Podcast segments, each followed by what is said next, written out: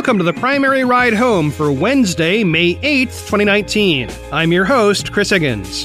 Today, a deep dive into why the Democratic primaries are on different dates and every state doesn't just go all at once. Gillibrand says she'll only nominate judges who will uphold Roe v. Wade. And a look at Fox News and its unlikely position as a power player in the Democratic primary. Here's what you missed today from the campaign trail.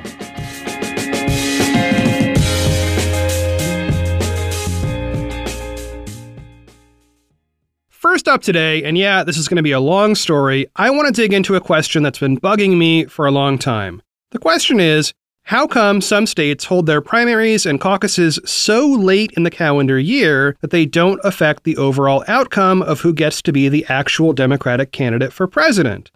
Like, why specifically would any state choose to do that, knowing that the earlier you go, the more impactful your vote is? Doesn't having the primary early bring candidates to your state? Which would presumably be good for at least the economy, if nothing else. And note that throughout this segment, I am almost entirely talking about Democrats. The Republican system is a little different, and that's a whole other story. Okay, so this thing of moving primaries earlier got a lot more interesting for me in recent weeks when Washington State, just to the north of me, did just that. Suddenly, that state's primary is gonna matter for the first time ever. And everybody here is excited about that because it means primary candidates might actually show up. And yeah, there is already a major candidate from Washington state, that's Governor Jay Inslee, but given his numbers in national polls, I'm pretty sure others could grab some support even in his home state. And Oregon, my home state, is moving its primary up too as soon as the legislation has fully passed through all the hoops and the governor signs it and so on. And then there's yet another Western state about to move its primary up right now. That's Colorado, another state with big representation in the primary field. Both Michael Bennet and John Hickenlooper are from that state. In Colorado, two big things have recently changed. They have ditched the caucus model in favor of a primary, and state Democrats want to hold that primary on Super Tuesday, which in 2020 happens on March 3rd.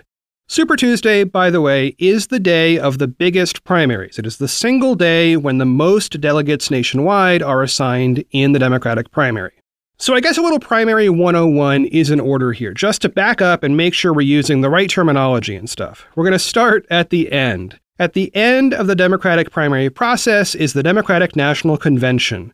It'll be held in Milwaukee from July 13th through 16th of 2020. At that convention, the main event is the Democratic Party delegates selected from the states will vote to determine who is the Democratic Party candidate who will then run in the general election. Cool. So, leading up to the convention, each state has to pick its delegates to send there and tell them how to vote.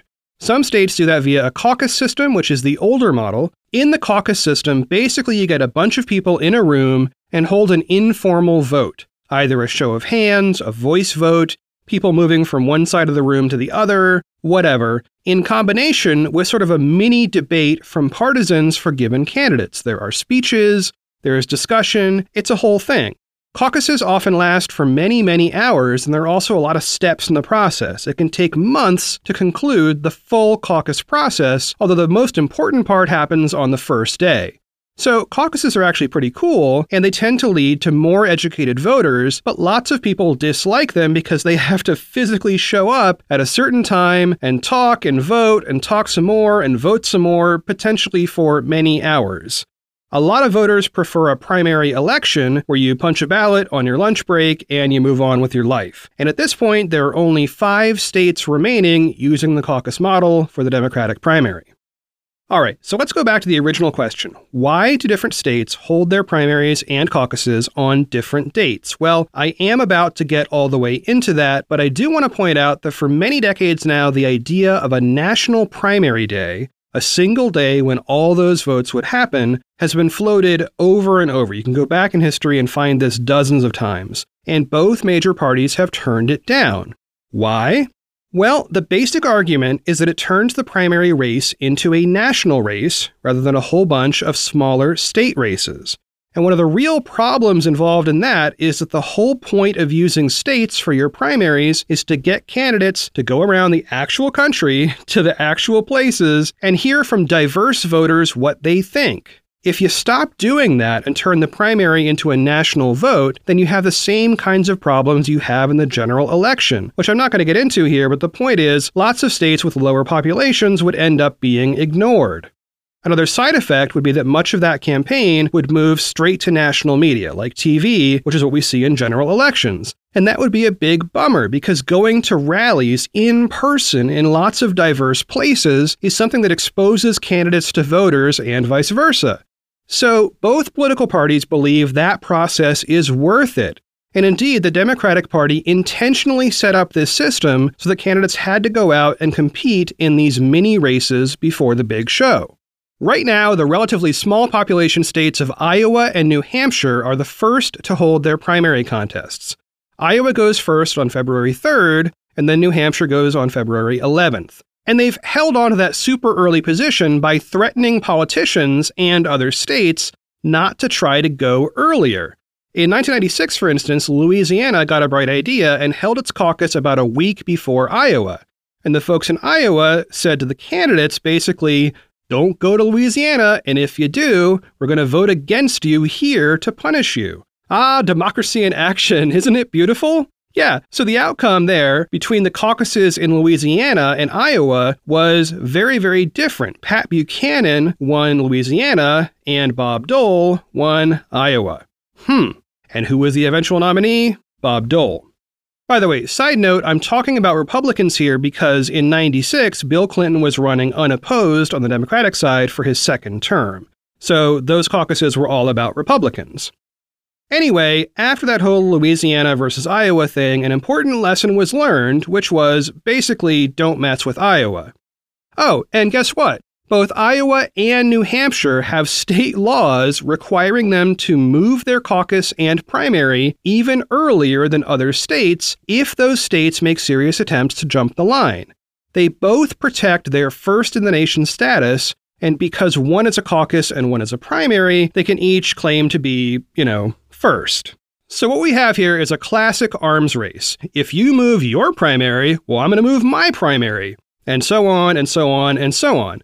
So, over the years, a kind of detente has slowly developed, and that is Super Tuesday, the aforementioned day in March, an entire month after Iowa votes, which seems to suit all sides. It is long enough after both Iowa and New Hampshire not to steal their thunder, but still way earlier than the actual convention in July. For what it's worth, there are also two more states with protected early dates, and those are Nevada and South Carolina. There is a very useful link in today's show notes to a 2020 presidential primary calendar maintained by Josh Putnam. It is the most definitive resource that I have found that lays out all the dates, plus all the laws and decisions and stuff leading to those dates. And it even has a downloadable calendar, so you can put every single primary and caucus in your very own calendar app if you're into that kind of thing. And even I am not that much of an election nerd. Sorry. Anyway, Putnam's page demonstrates a few simple truths. A handful of states will vote in February. A whole bunch will vote in March. By my count, it's around 25, though there are various complexities in law and what's about to happen and so on that will change that. Then there are eight states in April and four states in May, and the rest are either later or not yet decided. So, the end of my quest to figure out why states have later primary votes is kind of mixed. The reality is that the majority of US states vote in either February or March, and that's as close as most of them can get to going early without setting off a cascade of other states moving their primaries up. That's the arms race. Basically, Iowa and New Hampshire are holding the line, and Super Tuesday is as early as anybody else can go without weird stuff happening. Now, the other key reason is an attempt by the party to preserve the diversity of the nomination process in terms of geography there is an active desire not to front load the process. The longer the primary season goes on, the more engagement and the more movement you have within the primary field. So the later states aren't being stupid here. They're trying to maintain a longer period in which the Democratic Party selects its candidates. That's an idealism thing. They are actively trying to make this into a series of local elections leading to a national election rather than piling on in the early days. And that effort should lead to diversity in the candidate base and more travel around the country. And those are the things we want to see in the selection process for any national candidate. The trouble with that is, if you're a state without many delegates, the math just doesn't work out if you wait too long. And right now, the states that wait are not very big. If the big states were to pull back, they might actually change the way the primary process works in ways that benefit the party overall, even though it would feel like it disadvantages that state's residents because they have to wait. But if, say, California or Florida or whatever were to move way back in the calendar, that would create a longer cycle with more complexity, more vigor, and more travel. In the long arc of Democratic primary history, states have moved around their votes quite a bit. But that arc has been trending earlier and earlier over the past 25 years. Expect that to continue unless some big states try to shake things up.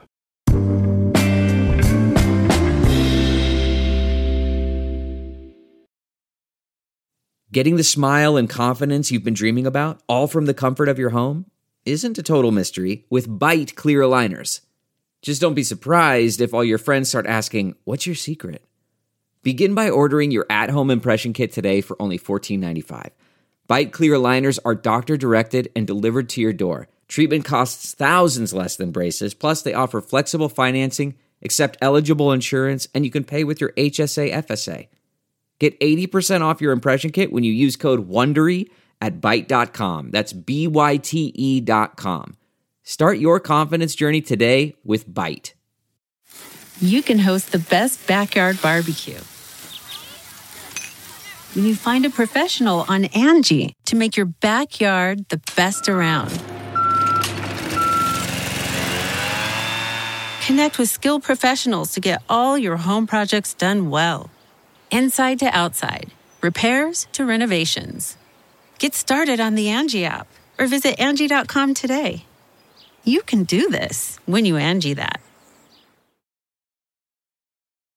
In a post on Medium yesterday, Senator Kirsten Gillibrand made huge waves, and she did so right in the title of her article. Quote, I will only nominate judges who will uphold Roe v. Wade and protect reproductive rights. End quote. Well, that's pretty direct. In the Post, Gillibrand writes about the uptick in state bills restricting abortion that have been popping up recently. Reading from the Post, quote, 250 bills restricting abortion, 41 states, in just three months, and another bill signed today in Georgia. That's what the onslaught of Republican anti abortion state legislation looked like this year. End quote. Gillibrand goes on to attribute this to President Trump, and specifically his nominations of Supreme Court Justices Brett Kavanaugh and Neil Gorsuch. She writes, quote, The decision about if and when to start a family should be made by a woman and her doctor, not Republican legislators, not Brett Kavanaugh, and certainly not Donald Trump. End quote. She goes on to make an explicit promise that, if elected, she would only nominate judges, including Supreme Court justices, who will commit to upholding Roe v. Wade as settled law. She discusses her view that the current administration, along with the Republican Party in general, is actively seeking to overturn Roe v. Wade, and that all this action in the states is simply a run up to a Supreme Court showdown coming, quote, as soon as this year, end quote. In a piece for New York Magazine, Ed Kilgore points out that what Gillibrand is doing feels more explicit than what other candidates have done. But there's been a lot of recent history of candidates having litmus tests just like this on both sides. For instance, Kilgore quotes a piece from The New Republic referencing the 2016 election. Quote, During the beginning of the third presidential debate, Trump came out hard against abortion. He affirmed that, if elected, he would appoint only pro life judges to the Supreme Court and that Roe v. Wade would be, quote, automatically, end quote, overturned, end quote. And then Kilgore points to several comments by Hillary Clinton during the same cycle. Here's one from The Hill. Quote, Speaking at a Democratic presidential forum on Wednesday night, a person in the crowd asked Clinton whether she would impose a litmus test upon potential Supreme Court justices other than on the issue of being pro abortion. I do have a litmus test. I have a bunch of litmus tests because the next president could get as many as three appointments, the First Lady responded. It's one of the many reasons why we can't turn the White House over to the Republicans again. End quote. Kilgore concludes by suggesting that, in fact, Gillibrand's pledge might either be explicitly or implicitly taken up by other Democratic candidates in this primary field.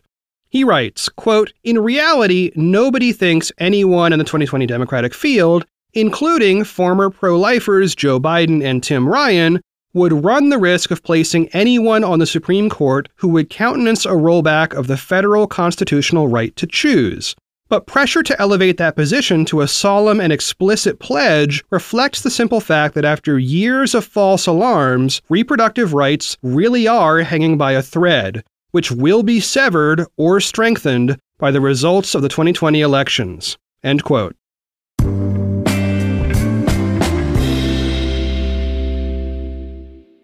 And last up today, in a piece for the Milwaukee Journal Sentinel, Bill Glauber looks at the surprising influence of Fox News on the Democratic primary. While the network typically appeals to voters on the conservative side of the spectrum, increasing numbers of Democratic primary candidates, including some very liberal ones, are going on Fox. So, what's up with that? Well, the first thing is the Democratic National Committee has barred Fox News from airing the official debates. So Fox is looking for some way to cover this primary election. Reading from the piece, quote, Fox News has muscled its way into the process by offering candidates a valuable commodity airtime during televised town halls. U.S. Senator Bernie Sanders of Vermont was the first Democratic contender to take up the Fox invitation last month in Pennsylvania. And Wednesday at the Grain Exchange in Milwaukee, before an invited audience in the city that is hosting the 2020 Democratic National Convention, U.S. Senator Amy Klobuchar of Minnesota gets her 60 minutes on Fox. The event begins at 5:30 p.m. Central Time. End quote. As I've covered previously on this show, the Sanders appearance went great. He got huge media attention when Fox News hosts polled people in the town hall room about some of the key Sanders platform ideas, such as moving to a single payer healthcare system. When the audience clapped and cheered at that idea, well, Sanders was off to the races. So, Klobuchar gave her rationale in an interview with the Journal Sentinel. Quote, I think you have to reach everyone. And I've always believed in my runs for office and in my governing style that you go not just where it's comfortable, but you go where it's uncomfortable. And that includes on Fox News. Even though I don't agree with some of the editorial content there, much of it, I still believe I can answer the questions and make my case to the voters. End quote.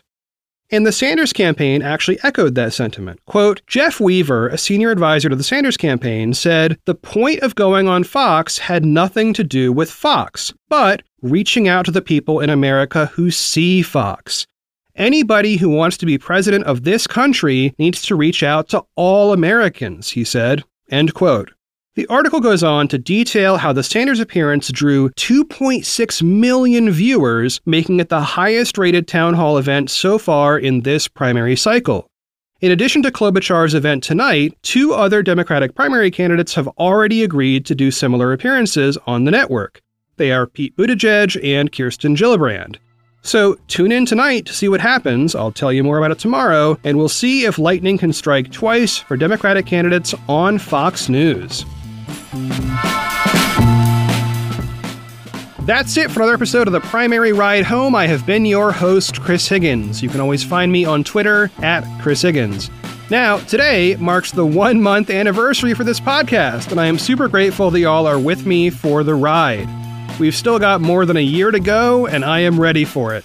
Thanks for listening, and I will talk to y'all tomorrow. You know how to book flights and hotels. All you're missing is a tool to plan the travel experiences you'll have once you arrive. That's why you need Viator. Book guided tours, excursions, and more in one place. There are over 300,000 travel experiences to choose from, so you can find something for everyone. And Viator offers free cancellation and 24 7 customer support for worry free travel. Download the Viator app now and use code Viator10 for 10% off your first booking in the app. Find travel experiences for you. Do more with Viator.